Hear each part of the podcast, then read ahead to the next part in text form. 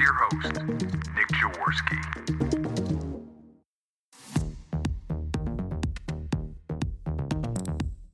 We bring you the business of recovery because those struggling with addiction need you to be here tomorrow as well as today.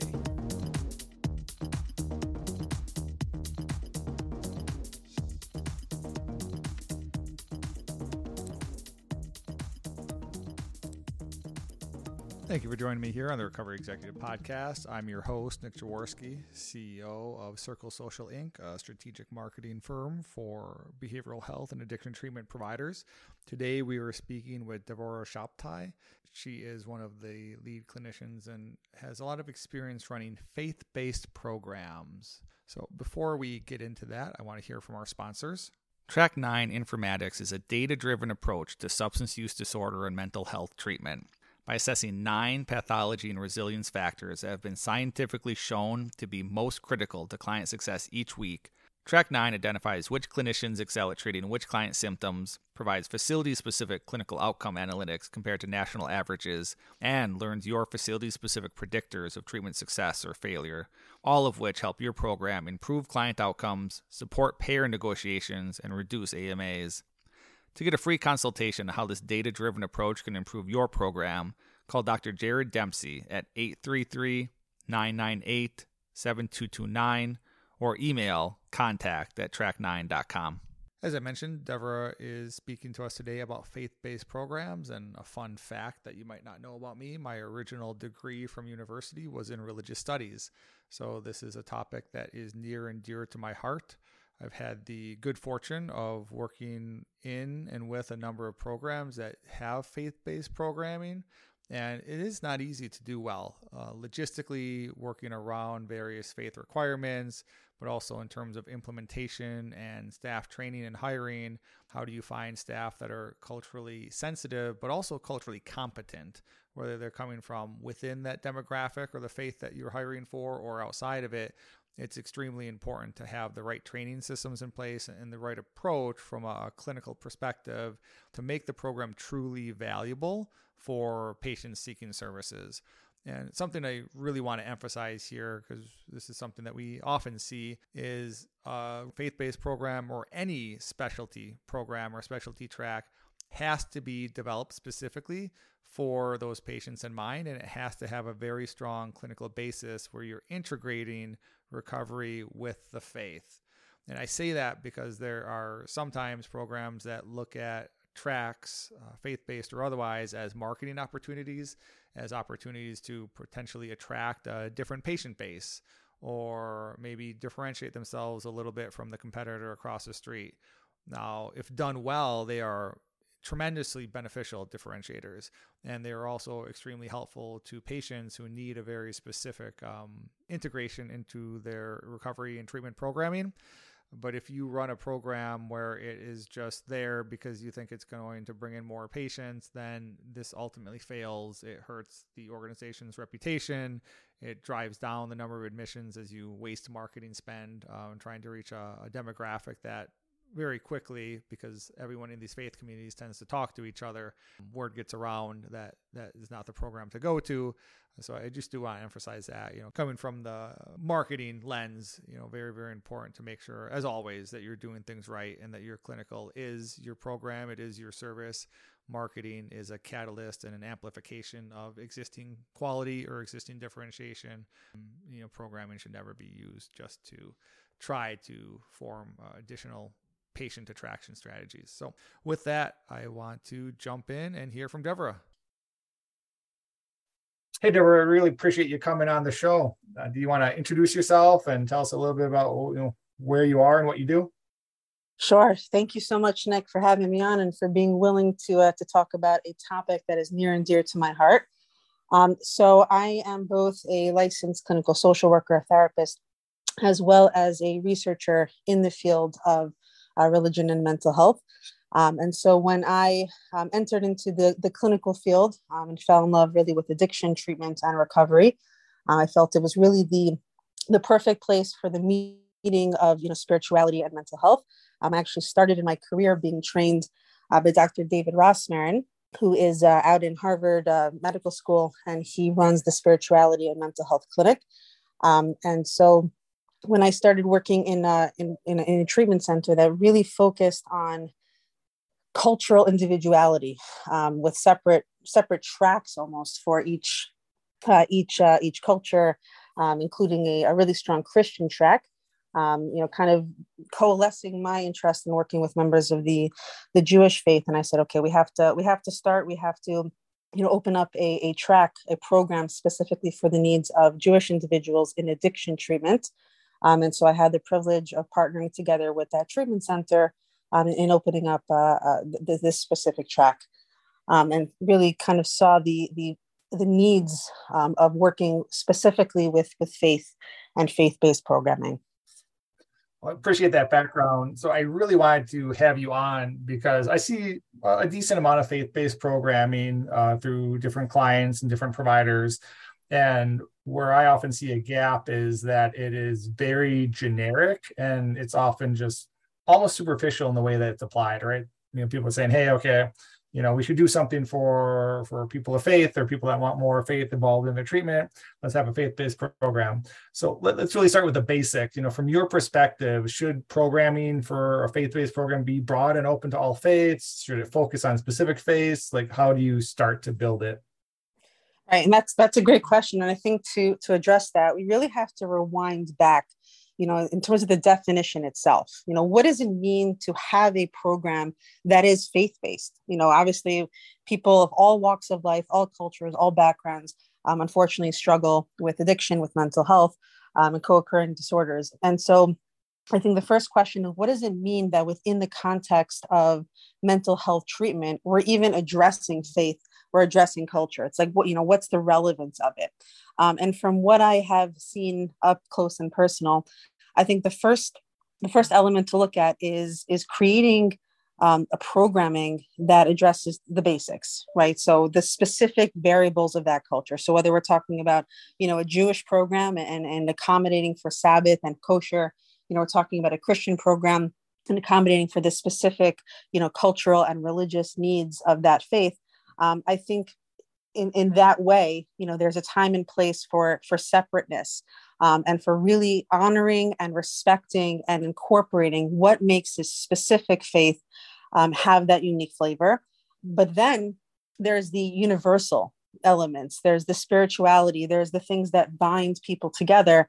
And I think opening that up and, and having spaces for shared for shared experiences and from learning from each other's faiths um, is also very powerful. So I think to, to answer that, I think that there there it, it really you know warrants a program design that has times for separateness times for really honoring and respecting an individual faith and really that that shared lived experience that only people in that same culture will under would understand but also times to learn from each other and i think really good sophisticated nuanced uh, clinical program design um, w- allows for that and should allow for that and, and i've seen the benefit of, of of that you know with with the clients that I've had the privilege to serve.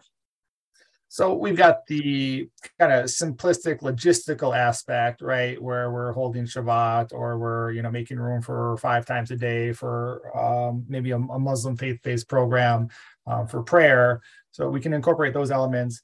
But you're also really focusing on this, as you said, kind of the meaning, the purpose, the why, the the faith community aspect of it, and I, think that's pretty critical. I, I, think a lot of people probably listening can relate, maybe even to their own recovery journeys. Um, a lot of people find a lot of strength in faith, and it's a very often specific faith that allows them to find recovery. But that's going to be different for people from different faith-based backgrounds. So when you look at that clinical programming aspect, you know, how do you really meld the faith into the clinical programming and make it unique to individual faiths?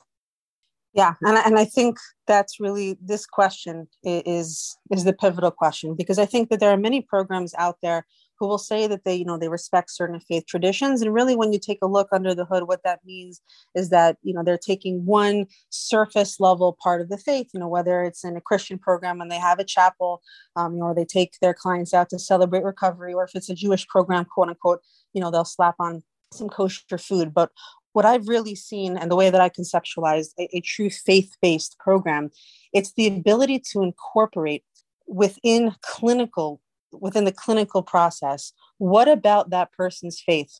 On the positive end it serves as a resource during times of, of, of pain and suffering.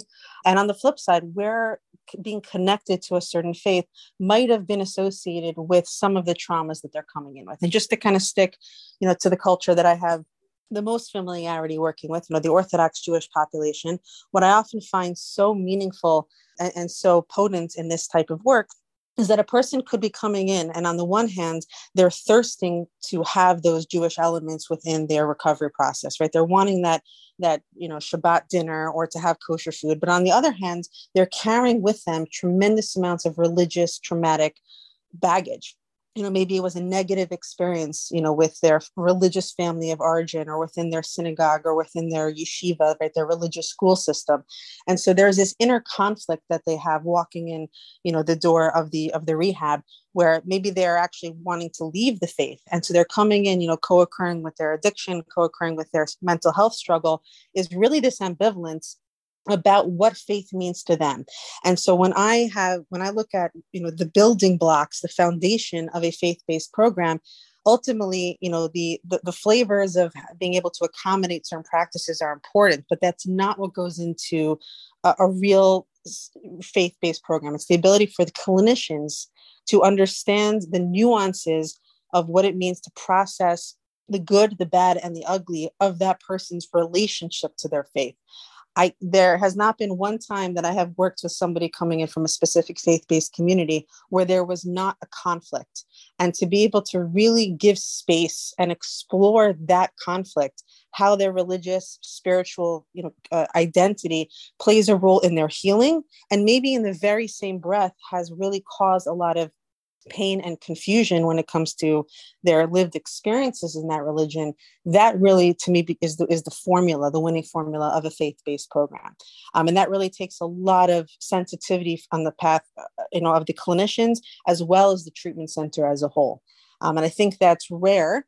I think it's much easier, you know, for a treatment program to to pay for for kosher food um, or to you know have a chapel than it is to really invest um, in having clinicians who understand the nuances of, of this type of work. I love all the information you're providing there because the the failure, from my perspective, of a number of more superficial um, faith-based programs and this idea that it's open to all is it doesn't really truly meet the needs of the patients, right? If it's kind of saying, hey, you know, come one, come all, and this is somehow we're going to respect everyone's unique face within this program, you're kind of you know it's almost like a jack of all trades right? You're dabbling a little bit in everything but you're not really doing anything well and i think that relates to the patients as well. I mean i remember we had a, a program when we first started working with them that was very christian based and it was very integrated into their clinical curriculum but they wanted the marketing to be more broader and open. And I said, why? You know, they said, well, you know, we want to we want to help people from all faiths. And I said, well, when was the last time you had a Muslim in your program or a Jew or someone from a Buddhist background? And their answer was they couldn't even think of one. so like, well, if you're not serving that population, then why are you diluting the program and your message right? So from the marketing perspective, you're not attracting the right people. You're maybe sending the wrong message, and then clinically, you're you're watering down your program. So what I really liked about what you said is there there's these two approaches that are really important to a faith-based program. There's one, the foundation aspect. The religion, the faith can be a resource, and it often is for a lot of people where they're coming in and they're saying, "Hey, I have a strong belief in God or Jesus or Allah." I can use this to build my recovery upon and find meaning and purpose in my life on the flip side, you have to have a clinical program that understands and clinicians that understand that there's often also ambivalence or maybe an active um, rejection of the faith. We see this a lot from individuals coming from a Christian background. We see it a lot with the Jewish background, you know, where people have, depending on your perspective, lost their way, but there's still this cultural commonality where they feel more comfortable and maybe they are seeking, right? Seeking to get back into the faith. They just don't know how to do it but that that's difficult to navigate in clinical programming unless you're truly committed to a clinically and culturally appropriate program for that space so I, I really love your comments there And I, I want to ask from the, the clinician's aspect, how do you think clinicians should engage with it? How, what should the training be like? And uh, kind of a, a third part to that question is do they have to be from that faith background to engage in clinical services for that community? Yeah, it's it's a great question, you know. And when I so the first the first uh, faith based program that I had the privilege to create was within the umbrella of a traditional uh, treatment center, and I'll never forget, you know, the the process of building that program. And you know, we were working with the staff that was already there. You know, we didn't at that time, you know, bring in specific therapists other than you know, a group facilitator to run some specific uh, uh, groups. Um, and so we did a lot of cultural competency trainings. Um, and, and right away, you can tell, you know, a therapist who, who is the right fit, you know, to work with someone from a very specific cultural background based upon the level of interest of the questions that they ask, um, you know, versus the people who they say, okay, you know, I, I know a Jewish person, I know a Christian person, I know a Muslim person. So, you know, why should this be any different in terms of my clinical work? You know, I have enough cultural background and competency and then the ones that did start working with with uh, you know as people in our jewish track they were really up for a huge education, you know, in terms of just how much not only the person's practices might have been different to them, but again, how much there was an intersection and an interconnection between the clinical issues that they were presenting with in in in therapy and all of the different nuances of that religion. And I think you know, to answer that question, I think it's very important to have a mixture of both. Um, but it takes the right type of therapist. And I think you know to, to really distill it a therapist who's going to take a look at someone saying that i want to reject my faith i want to leave my faith and and pr- bring in any of their own agenda so right off the bat we know you know that that's a, a treatment interrupting a relationship right there but even more so somebody who, who doesn't understand that a person who's coming with that background and that story there needs to be a huge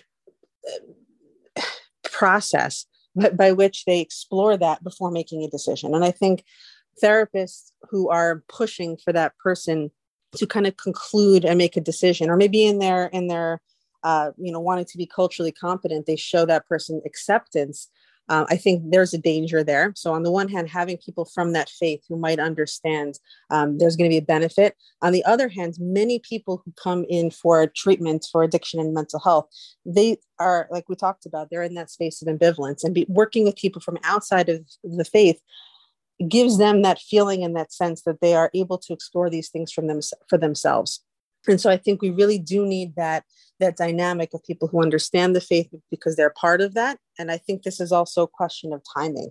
At a certain time it might be really important as we get you know more uh, nuanced into that person's story to work with someone who they don't have to you know explain everything and they just know that that therapist is going to get them.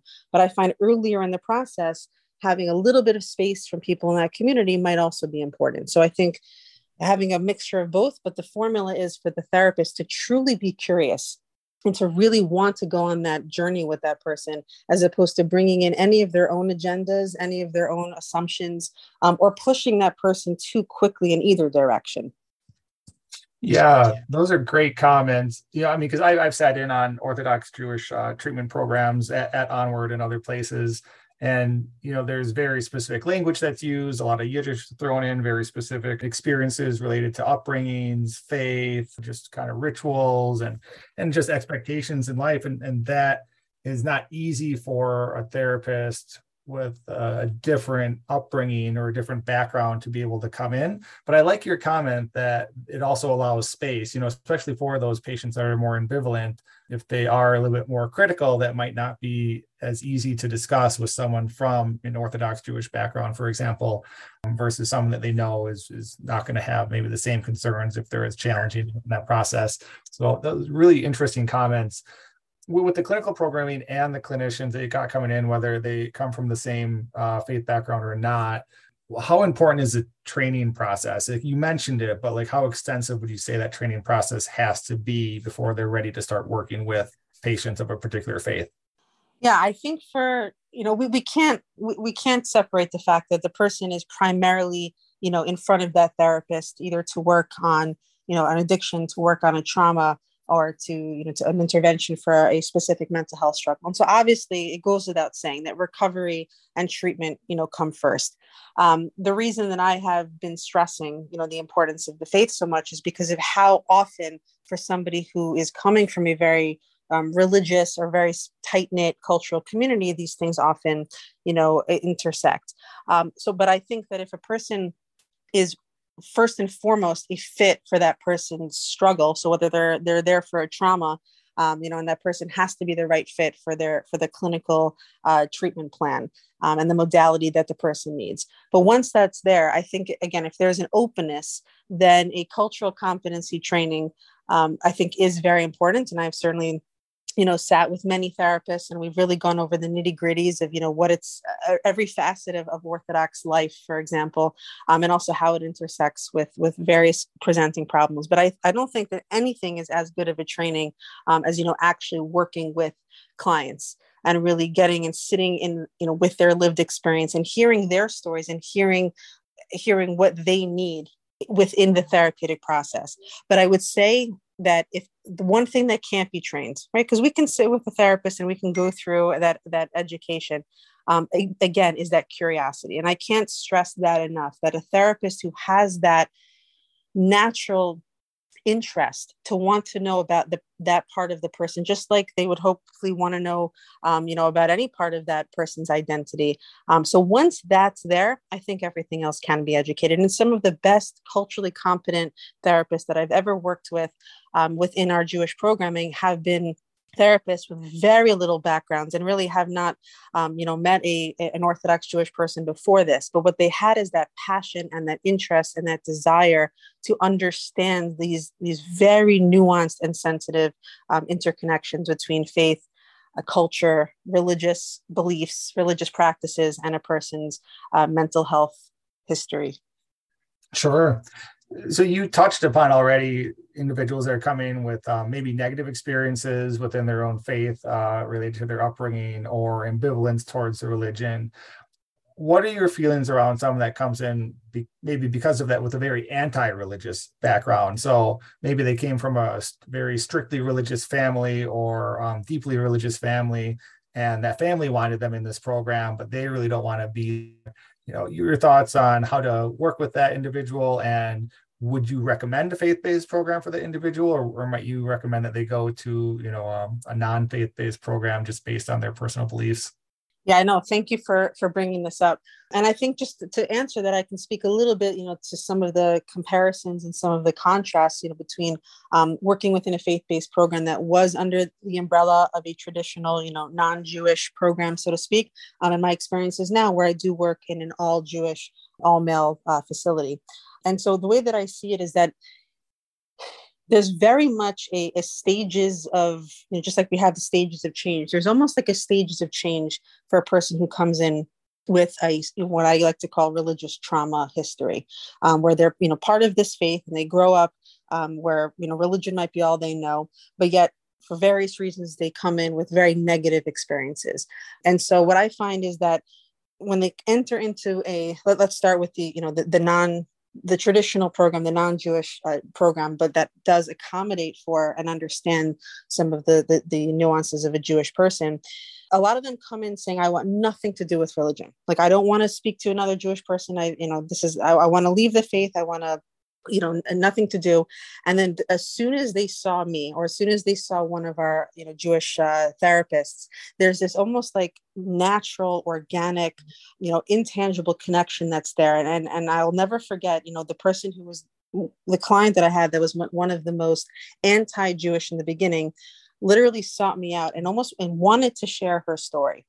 And i think that we you know that there's a really important uh you know really important moment where the person realizes that it's not that they want to run away it's that they want to share that story and they want to process it and wrestle with it and understand it. And i think that you know we expected when we first built this uh, this jewish program that most of the clients that came in really would not want anything to do with religion. They wouldn't want to meet with the rabbi that we had. They wouldn't want to sit for the shabbat dinner. And what we found was actually the opposite. I think uh, 98% um, of the clients who walked through the doors of our Jewish program, even if they had very painful experiences, found such solace and comfort in being able to sit with a therapist who understood them and was from that same faith, or to sit with a rabbi and just to share that pain. Um, you know, we ran weekly a Jewish process group, and it was optional. They could have gone to any other program that was happening at that same slot, most of the clients again i would say nine out of ten came every single week to sit there. And i think that that's that's really something that, that there's a lot of conceptualization that we can bring into that because it's not it's not that a person has like i said before made that decision to leave. It's that there was pain there just like any other trauma just like any other treatment just like any other relationship rupture. It needs to be processed. It needs to be there needs to be explored. And so I think it was very important to have a treatment design where these things were there.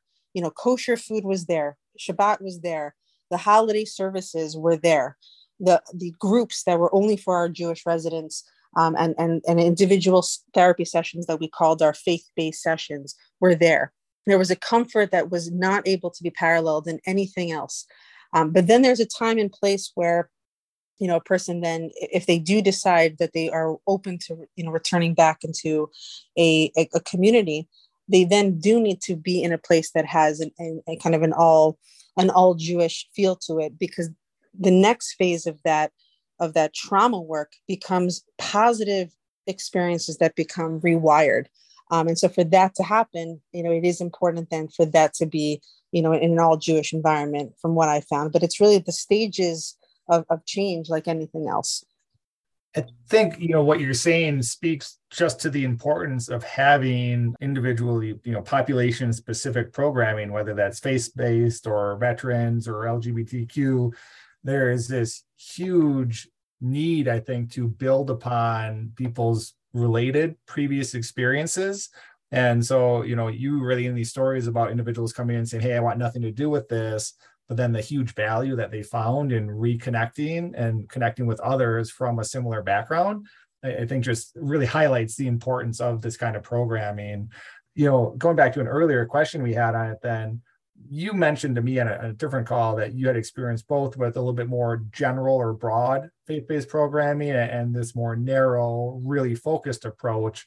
Um, do you have a perspective on if you feel one is better than the other or a better fit for different patients yeah i think that you know even yes the answer is is absolutely i think that certain people you know depending on um, their current relationship to to a religious community you know will will do much better if they're in a place where it does not in any way feel like it's overt.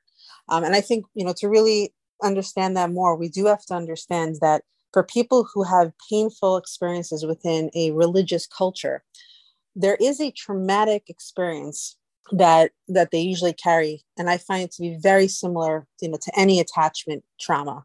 Because what what tends to happen is if i had a negative experience with a rabbi or if i had a you know negative experiences in a religious community because maybe there was something different about me. You know maybe i didn't quite fit the mold you know like my peers you know whether because maybe i have a learning issue but i'm in like a you know a very um, academic yeshiva and i'm not quite you know i'm not quite fitting in with my peers. Or maybe you know i just felt very demoralized or shameful um, in, in in a certain environment that now i've come to associate as religion. So they are now walking around and anything that seems jewish is going to trigger that same shame that same guilt that same pain. And oftentimes what I find when I dial back and I get into the stories of these clients is that the issues are not with religion itself. It's not necessarily a philosophical issue that I have.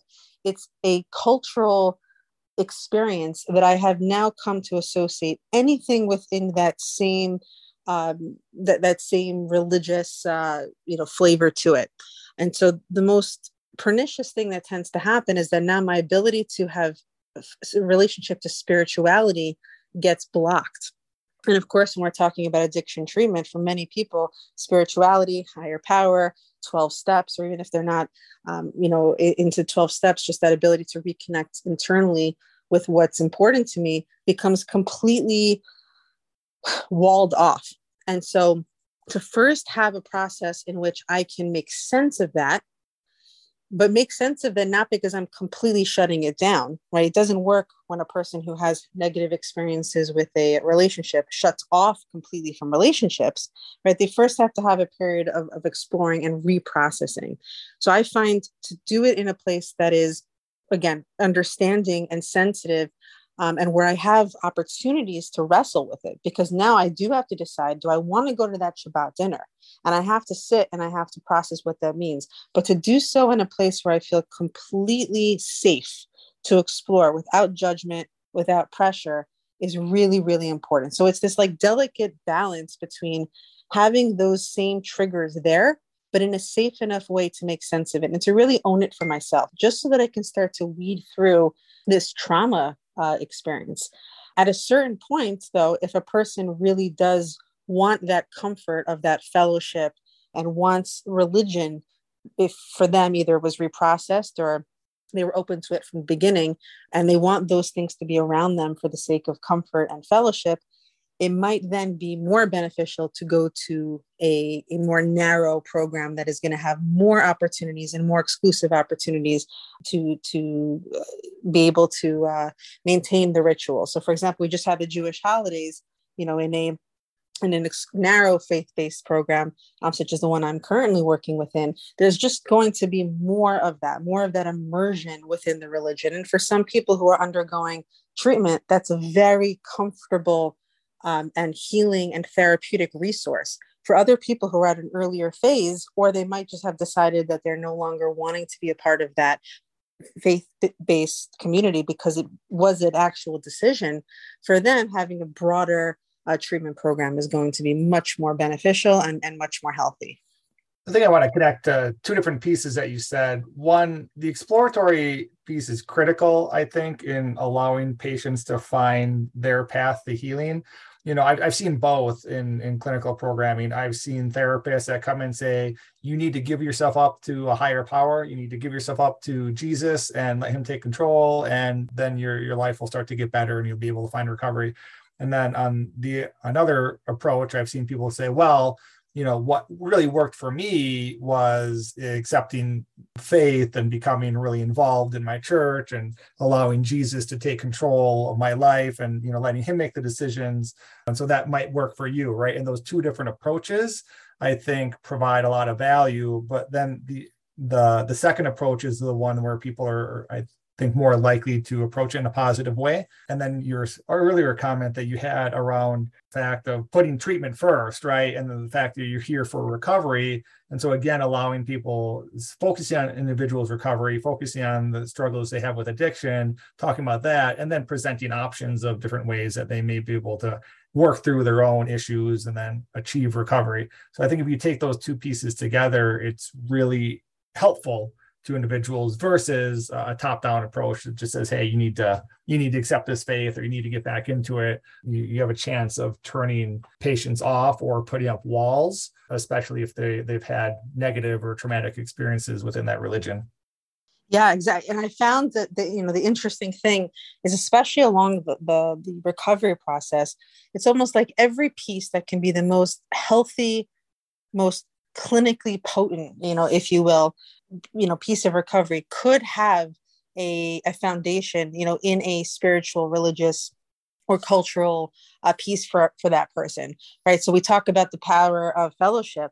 So if somebody is a, is a member of a of a faith-based community well right there you know i like to call jewish recovery meetings you know fellowships within a fellowship because now you know you don't only have the power of somebody else who has that lived experience of the struggle but you also have people who are sharing commonalities you know in spiritual belief systems and and in, in, various experiences. But that same those same things that could be so beautiful and can be so healing could also become the most detrimental almost like weaponized things that just re-trigger a person.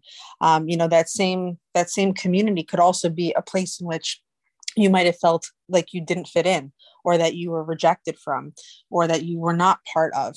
Um, and the same thing you know with the spiritual beliefs themselves. And so i think that's why you know might be counterintuitive because i've had many people say to me when they heard that i was involved in, in building faith-based programs like why in the world are you bringing these things in? You know that is nothing what is what is you know judaism have anything to do with recovery?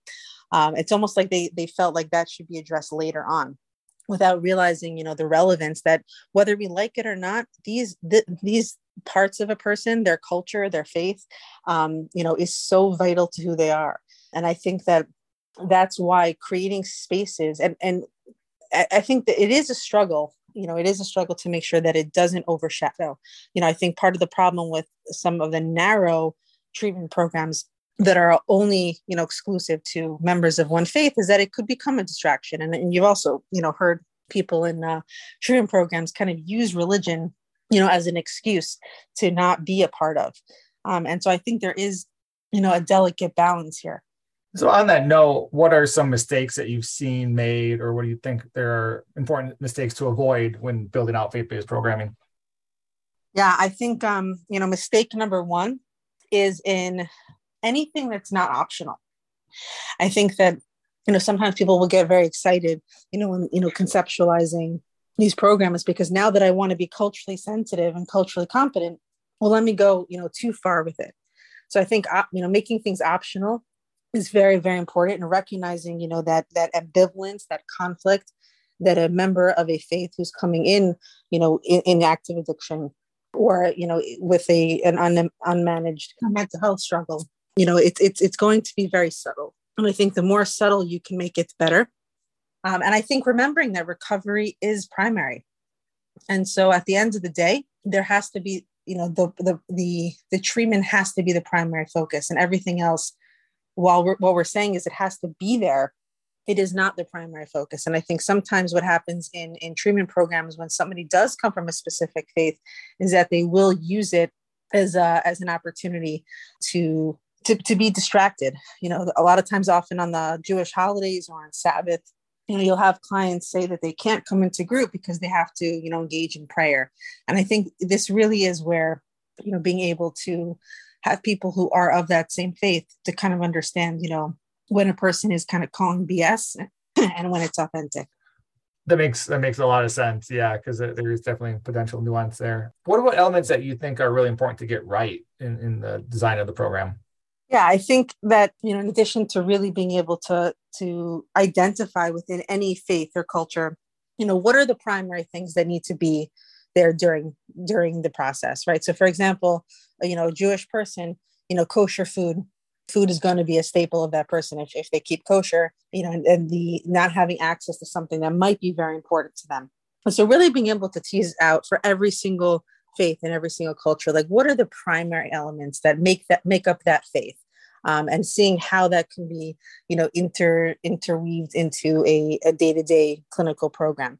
Um, but i think the most important thing and you know we, we've, we've discussed this before is really to give space and you know, give respect to that conflict.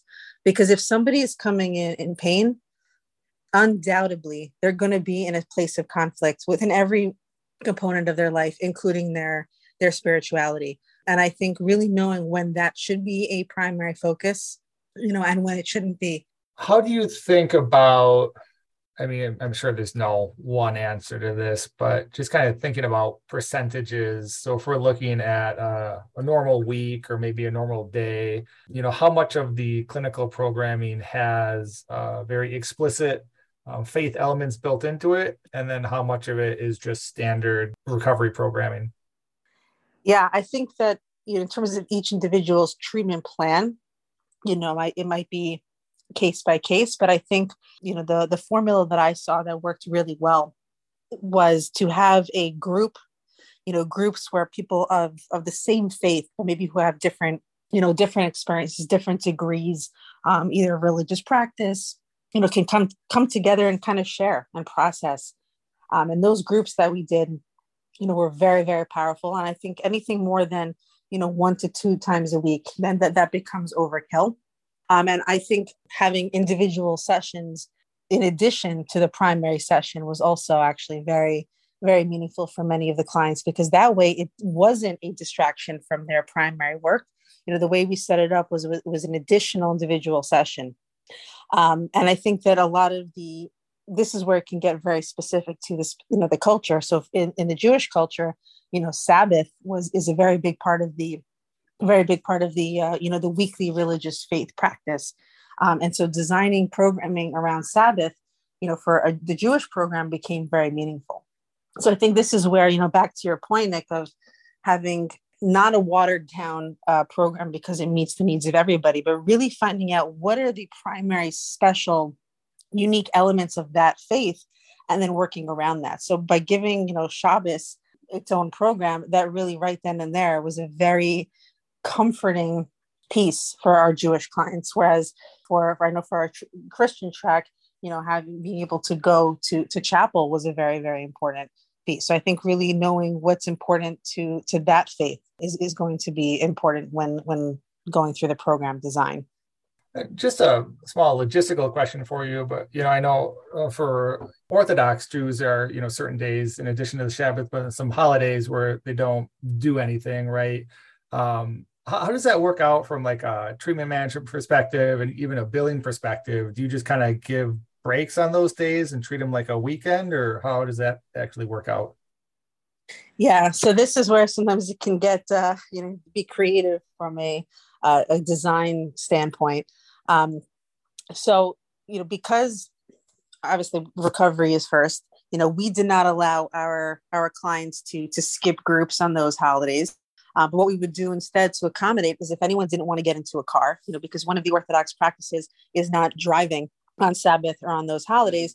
So we would offer for them to be walked into our clinical uh, clinical programming days. Um, and so they would sit and have a group, but if they didn't want to to do anything that would be violating the the Sabbath, they they you know we, we accommodated for that. If for whatever reason you know a person you know we just had the high holidays right? So if a person did did want to take off and got clinical approval then yes th- those days would be uh, you know added on at the end and it was kind of like a, an excusal. But that's where sometimes it really does take a lot of nuance to kind of know how we can still meet their clinical programming needs while also staying true to their faith always an interesting one because it is you have those cultural sensitivities but you want to put recovery first like you said so definitely a, a line to walk. One thing though that i find again like really made this faith program um, I, I, think very unique in, in in the goals was that during each holiday, you know, the essential theme of that holiday, you know, whether it was Passover and the idea of liberation, um, you know, from oppression, that was built into our clinical program. So there was actually we had we had a clinical group uh, centered around each Jewish holiday that took that theme and connected it to recovery. And I, will never forget, you know, some of my most powerful moments as a clinician was sitting in those groups and just hearing in a very natural organic way a client actually connect on their own saying i you know i came to this treatment you know on the heels of let's say the high holidays which is all about renewal and return to oneself. And i find it divine that i came in now because that's what i'm seeing is what i need in my own recovery. Um, and so the, the clients themselves once they were given that platform they very naturally connected parts of their jewish life and identity to their own healing process. And to me, again, we can talk about Sabbath accommodations and we can talk about, you know, the clinical program design. But to me, it was on even deeper than that. It was really finding ways to in- integrate and incorporate spiritual themes and messages and their healing. And sometimes those were the most powerful moments. And on the flip side, if they were coming in with pain and they had that anger toward God um, and they had that you know like that that confusion and ambivalence but really wrestling with that as they wrestled with all parts of their identity because that's really what they were you know in in in this program to do is get to know themselves on the deepest of levels including this very pain. And so watching clients kind of make those connections to me that's really where this faith-based program you know provided something that i think was very very meaningful and valuable well, appreciate all those insights. Any final thoughts as we kind of wrap things up here?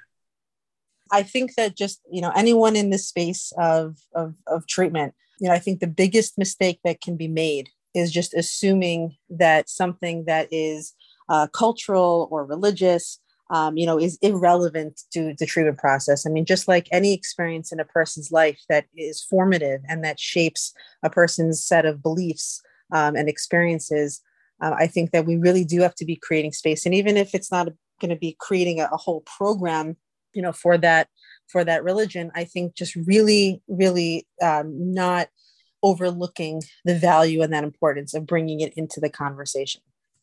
Yeah, I completely agree. Great comments. So if someone wants to reach out to you, what, what's the best way to contact you or onward?